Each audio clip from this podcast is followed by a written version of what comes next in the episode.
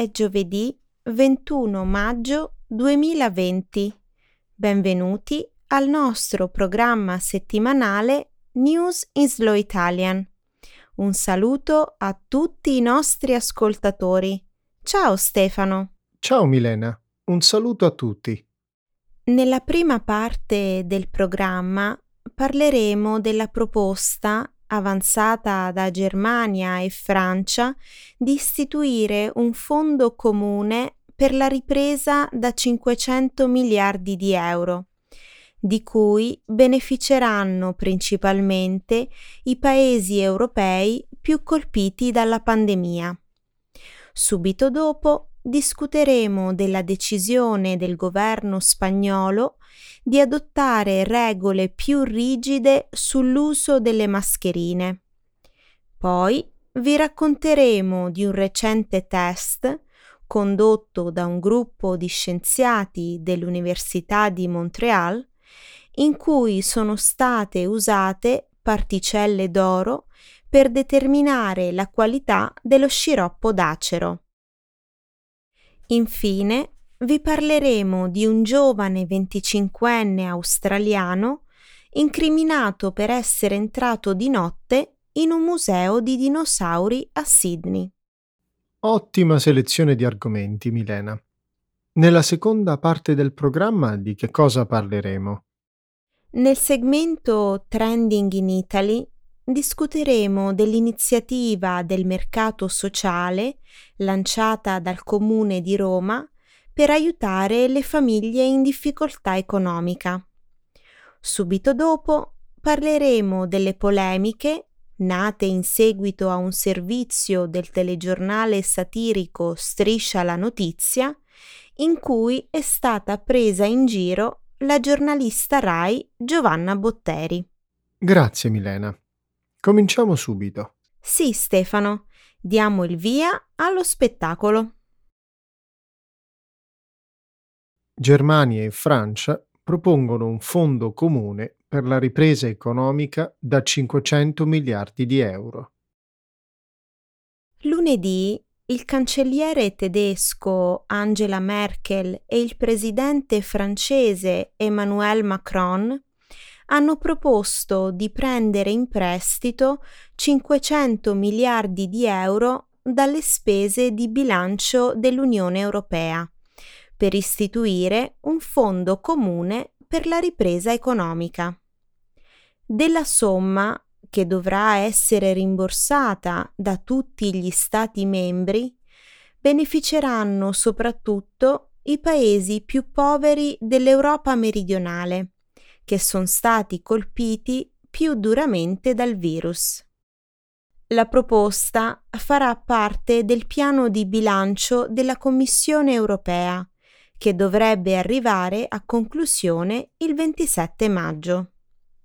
Il fatto che la Germania e altri Stati membri del Nord abbiano a lungo rifiutato l'idea di un prestito comune è stato considerato come un ostacolo a una maggiore integrazione europea.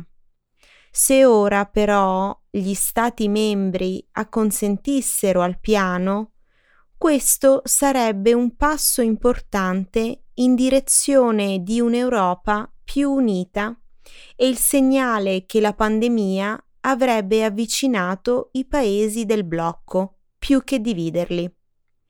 L'intero processo, molto probabilmente, terminerà solamente sotto la presidenza di turno tedesca dell'Unione, che inizierà il primo luglio. Il cancelliere austriaco Sebastian Kurz, però, ha sollevato obiezioni all'idea di concedere sovvenzioni invece di prestiti, dicendo di essersi già messo in contatto con i leader di Svezia, Olanda e Danimarca a questo proposito. La nostra posizione rimane invariata siamo pronti ad aiutare i paesi più colpiti dalla pandemia, ma con prestiti, ha dichiarato. Sovvenzioni contro prestiti? C'è una grande differenza tra queste due forme di aiuto. I paesi beneficiari di questi sussidi finanziari non dovrebbero rimborsarli perché sarebbe onere dell'Unione Europea attraverso il bilancio comune. Hai ragione, Stefano. Qualunque decisione venga presa dalla Commissione europea sarà seguita da complessi negoziati. Mi auguro tuttavia eh, che tutti gli Stati europei approvino la proposta di elargire sussidi. Non lo pensi anche tu, Stefano? Milena, ci sono molti motivi per essere scettici al riguardo. Lo so, i paesi del nord Europa non saranno favorevoli al fatto che saranno i paesi del sud a percepire gran parte degli aiuti finanziari, cui anche loro dovranno contribuire. Eh, c'è molto di più. Nonostante sinora la maggior parte dell'attenzione si sia concentrata sulle divisioni tra stati del nord e quelli del sud, L'opposizione alla proposta dei sussidi potrebbe arrivare anche da altri Stati membri del centro e dell'est Europa. Questi paesi sembrano essere stati colpiti con meno virulenza dalla pandemia, ma eh, le loro economie meno forti sono state danneggiate più duramente dal collasso della domanda dei beni di consumo nel resto d'Europa. È vero. Poi non dimenticarti che il populismo euroscettico è ancora vivo e vegeto. In paesi come l'Italia, dove sono in molti a essersi sentiti abbandonati dall'Europa su questioni come l'immigrazione e la pandemia, il sentimento anti-europeo è molto diffuso. Per non parlare poi del fatto che nei paesi del nord Europa mosse come quella di creare un debito collettivo per aiutare i paesi del sud più poveri non fanno altro che alimentare l'estrema destra. Prendi per esempio il partito Alternativa per la Germania o quello dei democratici svedesi. Sono arrabbiati all'idea di dare sussidi finanziari ai paesi del sud i cui abitanti, a loro dire, lavorano di meno e vanno in pensione molto prima. Devo ammettere che quello che dici è vero. Spero però che l'estrema destra non abbia abbastanza potere da sconfiggere la proposta dell'asse Merkel-Macron. Non si tratta solo dell'estrema destra, Milena. Le stesse opinioni sono diffuse anche tra politici di centrodestra che non si considerano populisti in paesi come la Germania, la Finlandia, la Svezia e anche l'Olanda. Come hai detto tu, però, rimaniamo speranzosi. La Spagna rafforza le regole sull'uso delle mascherine. In Spagna, a partire da oggi, l'uso della maschera è obbligatorio all'interno e all'esterno in pubblico se non è possibile l'allontanamento sociale.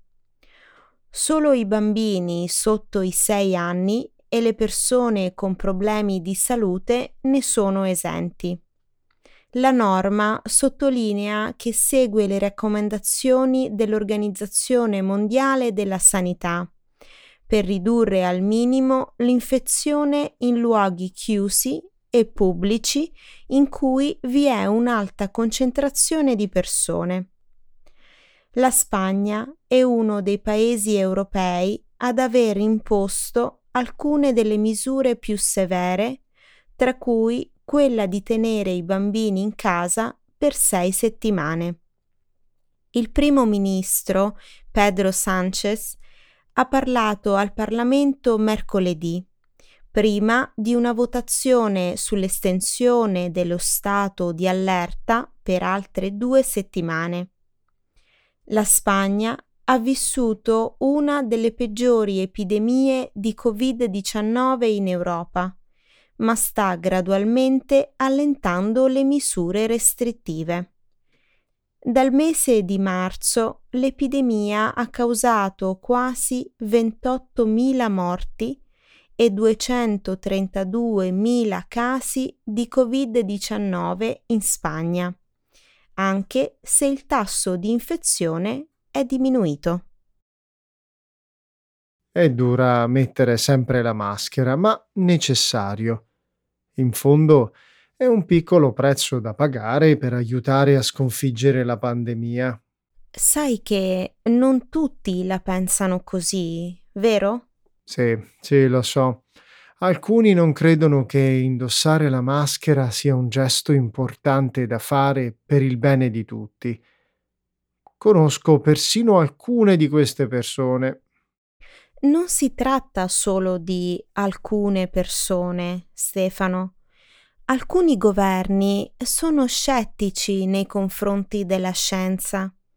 Le persone si confondono quando il ministro della Sanità dà indicazioni mediche e i membri del governo e anche il capo dello Stato le contraddicono, confutando di fatto la scienza. Come sta avvenendo in questi giorni in Brasile e negli Stati Uniti. Sì, sfortunatamente. Questo è diventato un problema politico in alcuni paesi. Non voglio discutere però se si debba o meno indossare la maschera in alcuni paesi a prescindere dalla situazione.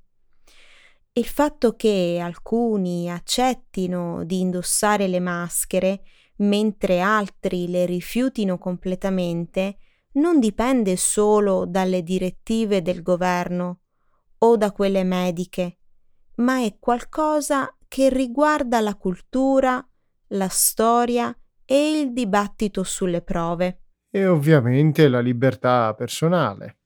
Sì, almeno in teoria. Onestamente, però, non riesco a capire cosa c'entri la libertà personale con l'obbligo di portare la mascherina durante l'epidemia. L'oro usato per misurare la qualità dello sciroppo d'acero. In uno studio pubblicato lo scorso 5 maggio sulla rivista Analytical Methods, si descrive l'uso di un test colorimetrico in grado di individuare sciroppi d'acero senza sapore a occhio nudo grazie al cambiamento di colore un gruppo di scienziati dell'Università di Montréal ha utilizzato nanoparticelle d'oro perché queste reagiscono bene con certe molecole presenti nello sciroppo d'acero e perché ne servono solo un milionesimo di grammo per condurre l'esperimento. Il cambiamento di colore dello sciroppo è facilmente rilevabile da un normale spettrofotometro. Per condurre il test, gli scienziati hanno utilizzato nanoparticelle d'oro, delle dimensioni di un centesimo dello spessore di un capello umano. Normalmente le nanoparticelle appaiono rosse, ma diventano blu quando il campione di sciroppo non è di qualità eccellente. L'aggiunta di alcune gocce di sciroppo d'acero alle nanoparticelle d'oro, infatti, porta all'aggregazione delle stesse e a un cambiamento di colore dal rosso al blu scuro della soluzione, in presenza dei composti che riducono il sapore. Il test è stato utilizzato per analizzare 1818 campioni di sciroppo d'acero, provenienti dal raccolto del 2018 in Quebec, e ha dato risultati comparabili al tradizionale test di degustazione nel 98% dei casi.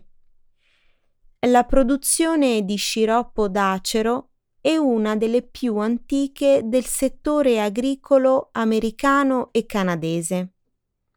Furono gli indiani, per primi, a scoprire come produttore lo sciroppo della linfa degli aceri. Oggi si stima che il mercato globale dello sciroppo d'acero abbia un valore superiore a 1,2 miliardi di dollari. Finalmente! Finora era impossibile sapere se lo sciroppo acquistato è di qualità superiore o no. È sempre stato come tirare a sorte. Ma dai, Stefano, quanto spesso compri lo sciroppo d'acero e quanto lo conosci veramente? So tutto quello che c'è da sapere sullo sciroppo d'acero. Sbaglio o c'è una nota ironica nella tua voce? Hmm. Lasciami spiegare meglio. Certo. Come succede per il vino, le cui peculiarità sono determinate dal terroir, ovvero le caratteristiche uniche della vigna in cui viene prodotto, quali la temperatura, il terreno, il pendio del suolo, le precipitazioni. Anche per lo sciroppo d'acero è la stessa cosa.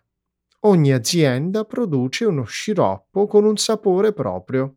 Capisco quello che intendi. Dietro c'è davvero un grande lavoro per poter produrre lo sciroppo d'acero bisogna prima raccogliere la linfa degli alberi che poi viene bollita per far evaporare la maggior parte del suo contenuto d'acqua.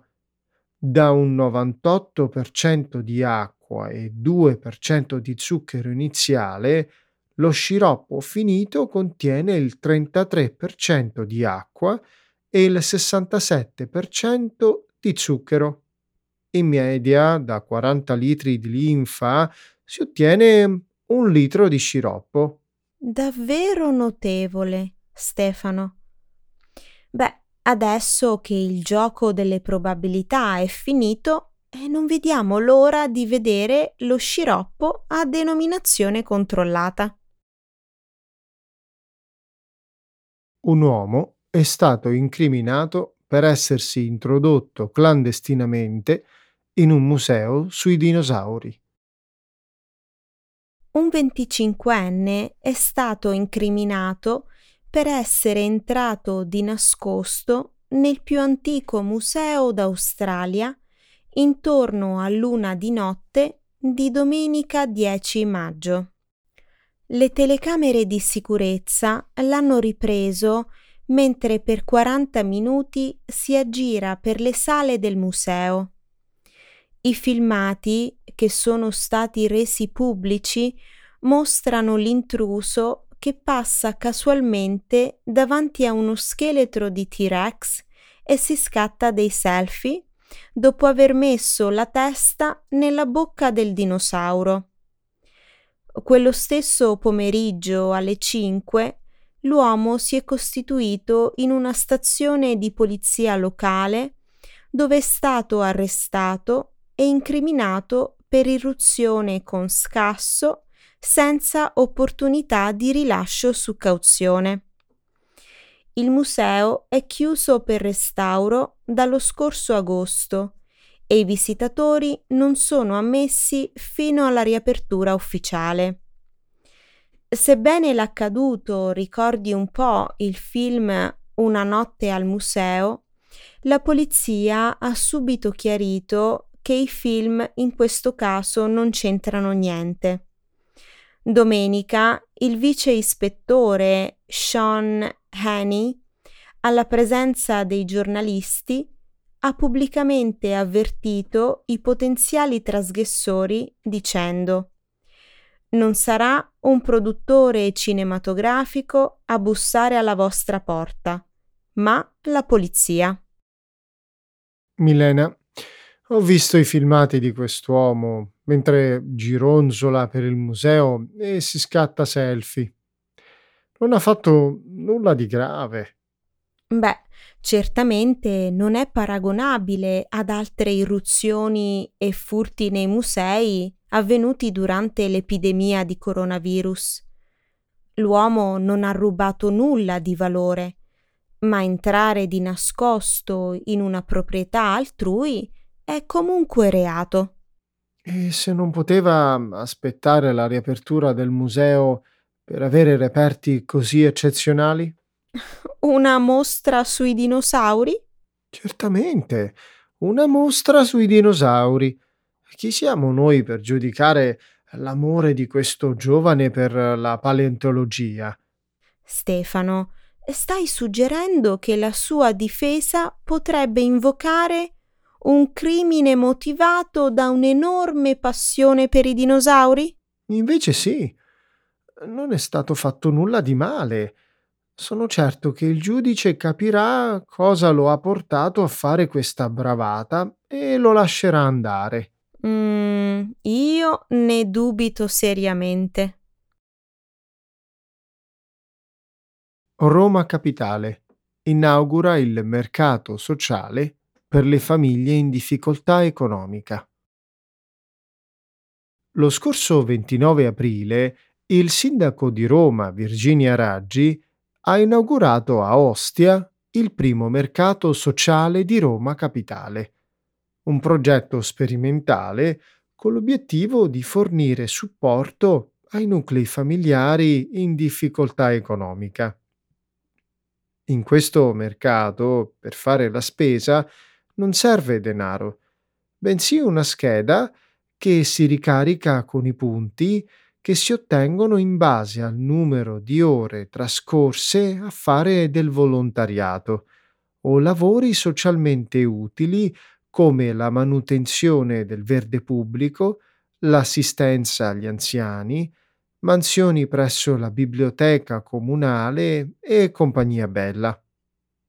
In altre parole, il Comune di Roma dona alle famiglie bisognose generi alimentari di prima necessità, in cambio di circa 5 ore settimanali di lavoro non retribuito. Ti sembra una cosa giusta da fare? Non so se ne sei al corrente, ma la misura è stata accolta da numerose critiche da parte di qualche esponente politico romano e da alcune associazioni di volontariato, impegnate nella promozione di diritto al cibo e alla lotta allo sfruttamento. Io ritengo che quello di Roma sia un progetto molto sensato. A causa dell'emergenza coronavirus, molte persone hanno perso il lavoro e con esso l'unica fonte di guadagno in attesa che il motore economico del paese riprenda a funzionare, questa gente potrà avere l'opportunità di fare qualcosa di utile per la comunità e allo stesso tempo portare a casa cibo per sfamare la famiglia. Io invece sono dell'idea che si debbano garantire cibo e beni di prima necessità a tutti quelli che ne hanno bisogno senza chiedere nulla in cambio. Un articolo pubblicato dal quotidiano Huffington Post lo scorso 5 maggio riporta il parere dell'Associazione di Volontariato Terra, secondo cui dalle istituzioni ci si aspetta protezione, ascolto, non l'estorsione del proprio tempo di vita in cambio di briciole. Secondo l'opinione di Giovanni Zannola, consigliere del comune di Roma, la manovra di Virginia Raggi ha il solo fine di aumentare i consensi elettorali. Faccio fatica a comprendere queste polemiche, Milena. Secondo me, svolgere qualche ora di lavoro socialmente utile in cambio di pasta, latte e altri generi alimentari di prima necessità è un'ottima idea. Non toglie dignità alle persone e allo stesso tempo può insegnare un mestiere a chi è rimasto senza lavoro. Un antico proverbio cinese dice dai un pesce a un uomo e lo nutrirai per un giorno, insegnagli a pescare e lo nutrirai per tutta la vita. Capisco quello che dici. Io non credo però che poche ore di lavori socialmente utili possano insegnare un mestiere. A queste persone sarà probabilmente chiesto di tagliare alla buona l'erba di un'aiuola, di pulire un marciapiede o sistemare i libri in biblioteca. Anche questo è vero. Ciononostante continuo a credere che svolgere piccole mansioni in cambio di cibo sia un modo più dignitoso di ricevere aiuto. Polemiche sul servizio di Striscia la Notizia contro la giornalista Giovanna Botteri. Il 28 aprile la nota trasmissione satirica Striscia la Notizia ha mandato in onda un servizio su Giovanna Botteri, corrispondente RAI da Pechino, prendendola in giro per il suo aspetto trasandato e i capelli poco curati.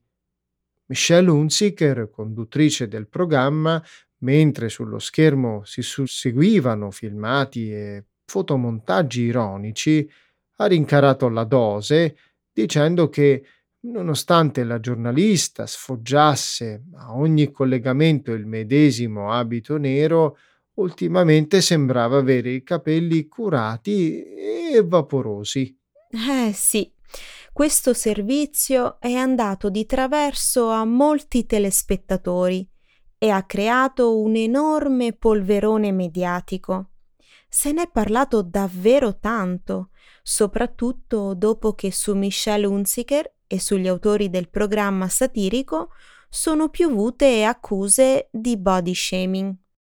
Se vuoi sentire la mia opinione, credo che l'ironia di Striscia la notizia sia stata totalmente fraintesa. In realtà il telegiornale satirico ha fatto un servizio in favore della giornalista della RAI. Lo si capisce alla fine quando Gerry Scotti, il co-conduttore del programma, incoraggia Botteri a continuare il suo ottimo lavoro di giornalista e a lasciar perdere i commenti di coloro che badano solo all'apparenza. Mm, credo anch'io che l'intento del servizio fosse ironico, ma il risultato offensivo lo stesso. Un professionista non dovrebbe essere criticato per il suo aspetto, nemmeno per gioco, ma solo per la qualità del proprio lavoro. Molti giornalisti, politici, celebrità e cittadini comuni hanno espresso la propria solidarietà a Giovanna Botteri, puntando il dito contro modelli sessisti, stupidi e anacronistici che non dovrebbero più esistere. Sono assolutamente d'accordo. Le reazioni negative al servizio di Striscia la notizia, però, hanno anche creato una fitta rete di haters che hanno iniziato a insultare Michelle Hunziker, arrivando persino a minacciarla di morte. Per difendere una donna, hanno finito per offenderne un'altra. Sì, malauguratamente qualcuno ha esagerato con i commenti nei confronti della presentatrice. Un editorialista del giornale Il Tempo, lo scorso 5 maggio, a commento della vicenda, ha scritto un granello sta diventando una montagna. In effetti è stato proprio così. A calmare i toni di una vicenda ormai fuori controllo è intervenuta la stessa Botteri, che intervenendo a striscia alla notizia ha dichiarato di non essere affatto irritata. La satira è libertà, ci aiuta a ridere, a discutere, a confrontarci e a volte mette modelli differenti di donne e uomini a confronto, per esempio nei modi diversi di approcciarsi alla vita.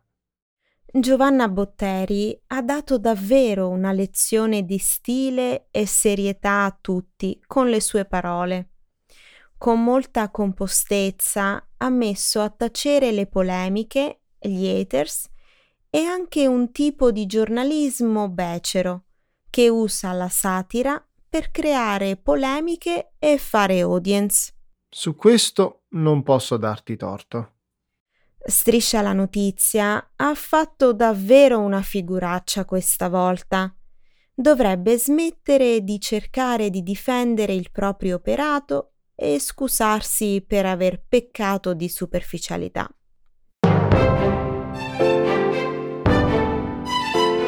Beh, fortunatamente Milena siamo solo in audio, non siamo in video, quindi non ti aggiustare i capelli, non ti preoccupare, non ti vede nessuno. Hai ragione Stefano, tu non avresti di questi problemi. Eh beh, di certo no. Salutiamo eh... tutti, ciao a tutti. Ciao a tutti.